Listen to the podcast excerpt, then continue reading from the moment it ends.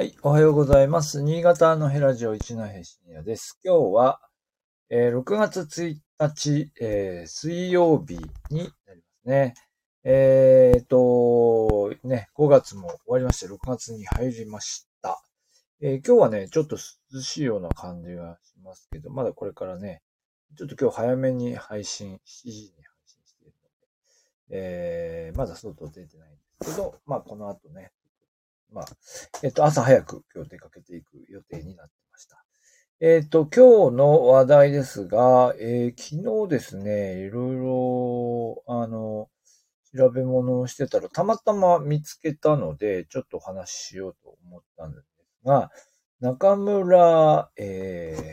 ー、中村重作という人の、えーことをお話ししたいと思います。それ知りませんでした、私。えーで、いろいろ資料が出てくるんですが、えっ、と、新潟日報の、新潟日報も教育というところでも、3月に漫画で紹介されていたりして、まあ、それなりにね、あの、新潟のいわゆる偉人と言われる人の中には入っているんだと思いますが、あなぜか私は全然知りませんでした。えーどういう人かと言いますと、えっ、と、宮古ですね。宮古島、あ沖縄の八重山ですね。えー、八重山？沖縄、沖縄、沖縄の宮古島で、えーっと、人、人頭税、まあ、人頭税と書いていたりしますが、えーの廃止のために、えーまあ、貢献したというか、えーまあ、その運動の、その、先頭に立った人という形で紹介されています。えーどういうことかというと、これ人頭税と言われるものもですね、ちょっと説明すると長くなるのですが、もともとこれは、あの、あれですよね。えっ、と、薩摩藩が始めたというか、薩摩藩が琉球王国に課したということなのかな。えー、あの、税、税、まあ、個人、あ人頭税だから一人、一人あたりいくらっていう税金かるわけですよね。えーという制度が、えっ、と、八重山じゃないや。そうですね。八重山の人々に、えー課されたと。えー八重山と、あ、み、宮古の人、まあ、要するに離島の人たちに、えっ、と、か課せられた、えー税ということになりまして、で、まあ、その制度は、あの、琉球時代からさらにそのまま、えっ、と、明治時代に入っても、維新後もそのまま続いていたと。で、これは極めて高い税率で、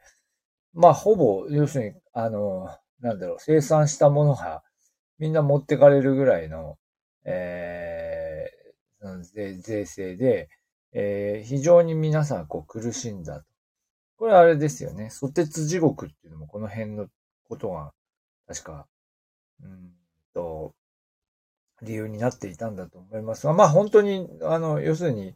あのなんでしょうね。収入に応じて税を課すというよりは、まあ人間一人に返し、課す。しかもそれがすごく高い税、税制ということで、えーあの、もうみんな、あの、奴隷労働のように働かされるということで、えー非常に、あの、悪評高い制度であるが、まあこれがですね、えーまあそのまま残っているということに、まあ、まあ、この、宮古とか、え、あの、石垣とかですね、を訪れた人たちは、まあ、気がつくわけですね、山津の人たちはね。で、みんなそれはなん、こんな、こう、ひどい制度が残っているのかっていうことに気がつくんですが、まあ、それにこう、あの、それをこう変え、変えようと一生懸命運動したのが、この中村重作という。えーいうことですね。中村重作さん、どこの出身かというと、えー稲増村というところの出身だそうです。で現在は、えー上越市板倉区稲増。板倉区って行ったことないですよね。うんですが、えっ、と、板倉区っていうのは、もともとは板倉町ですね。板倉町で上越市に合併して2005年に上越市板倉区になったというところですね。ここの出身です。で、え東京専門学校ですね。えー、後の早稲田大学になる東京専門学校を中退して海軍に入って、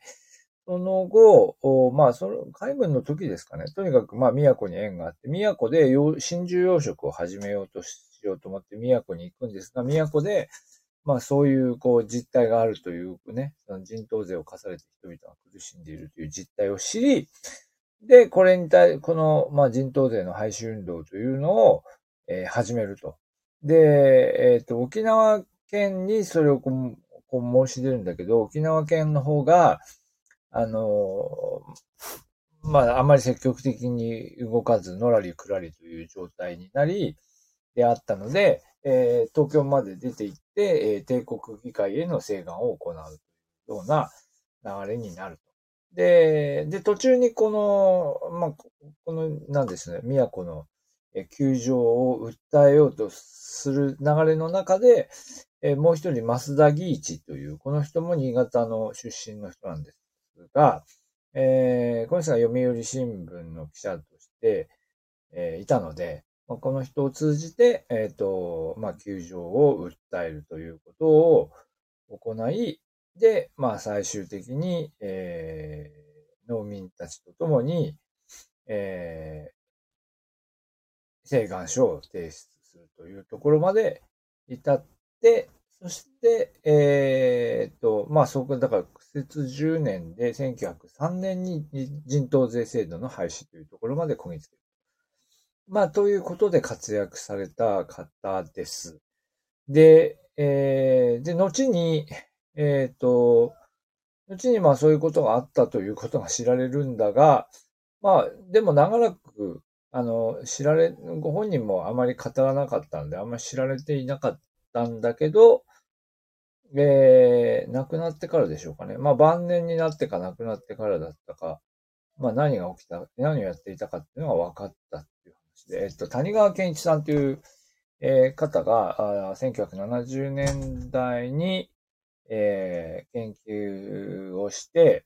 まあ、この、えー、中村重作が何をやったのかっていうことを明らかにしたんだっていうことが、まあ、とりあえずそこまで分かりました。まだちょっとね、谷川さんの書いたところま、本、あの、論文とか本まではまだたどり着いてないんですけど、えー、そういうことになっています。で、えっ、ー、と、石碑がこの板倉区の、えー、稲増ですか。稲増というところに立っていて、あと記念館もあるのかな。えー、記念館もあるってどこかに書いてあったと思います。この辺もちょっともう少し調べてみようかなと思います。えー、1903年にこのですね、真珠、あ、ごめんなさい。人頭税の、うんと、廃止にこぎつけた後は、その後、えー、真珠の養殖をやっていた。まあだから宮古は真珠の養殖をやってたん、今もあるのかな。えー、はい。ということで、で、その後、あのー、えー、戦争、戦時中に、あのー、えー、病気で亡くなるということで、まあ、ひっそりと生涯を終え終えるのですが、ウィキペディアに書いてあるんでは、1963年になって宮古島の校長先生から家族に手紙が来て、で、それでそういう活動が行われていたっていうことが分かり、まあ、そこからだんだんだんだん分かっていくということのようですね。あ、ごめんなさい。書いてあった。2005年に、2005年に中村重作記念館というのが、えー、板倉区にできているそうです。はい。というわけで今日はね、あんまりちょっと情報がありません。あの、ただ、あの、面白いなと、中村重作さんという人、のことはほ、私も知りませんでしたし、少しここは、あのー、掘り下げてみたいなというふうに思った話題なので取り上げてみました。はい。新潟日報は2009年の10月に、えー、火は語るという、えー、シリーズで、この中村重作のことも、を紹介をしています。それから、先ほど最初言ったように、えっ、と、子供向けのコンテンツですよね。中学高校生向けの新潟ゆかりのめげない偉人たちというシリーズも作って、漫画のシリーズですね、作っていて、その中でも解説をしています。はい、ということで今日は、うんと、中村重作につ、中村重作という人についてお話をいたしました。はい、ありがとうございました。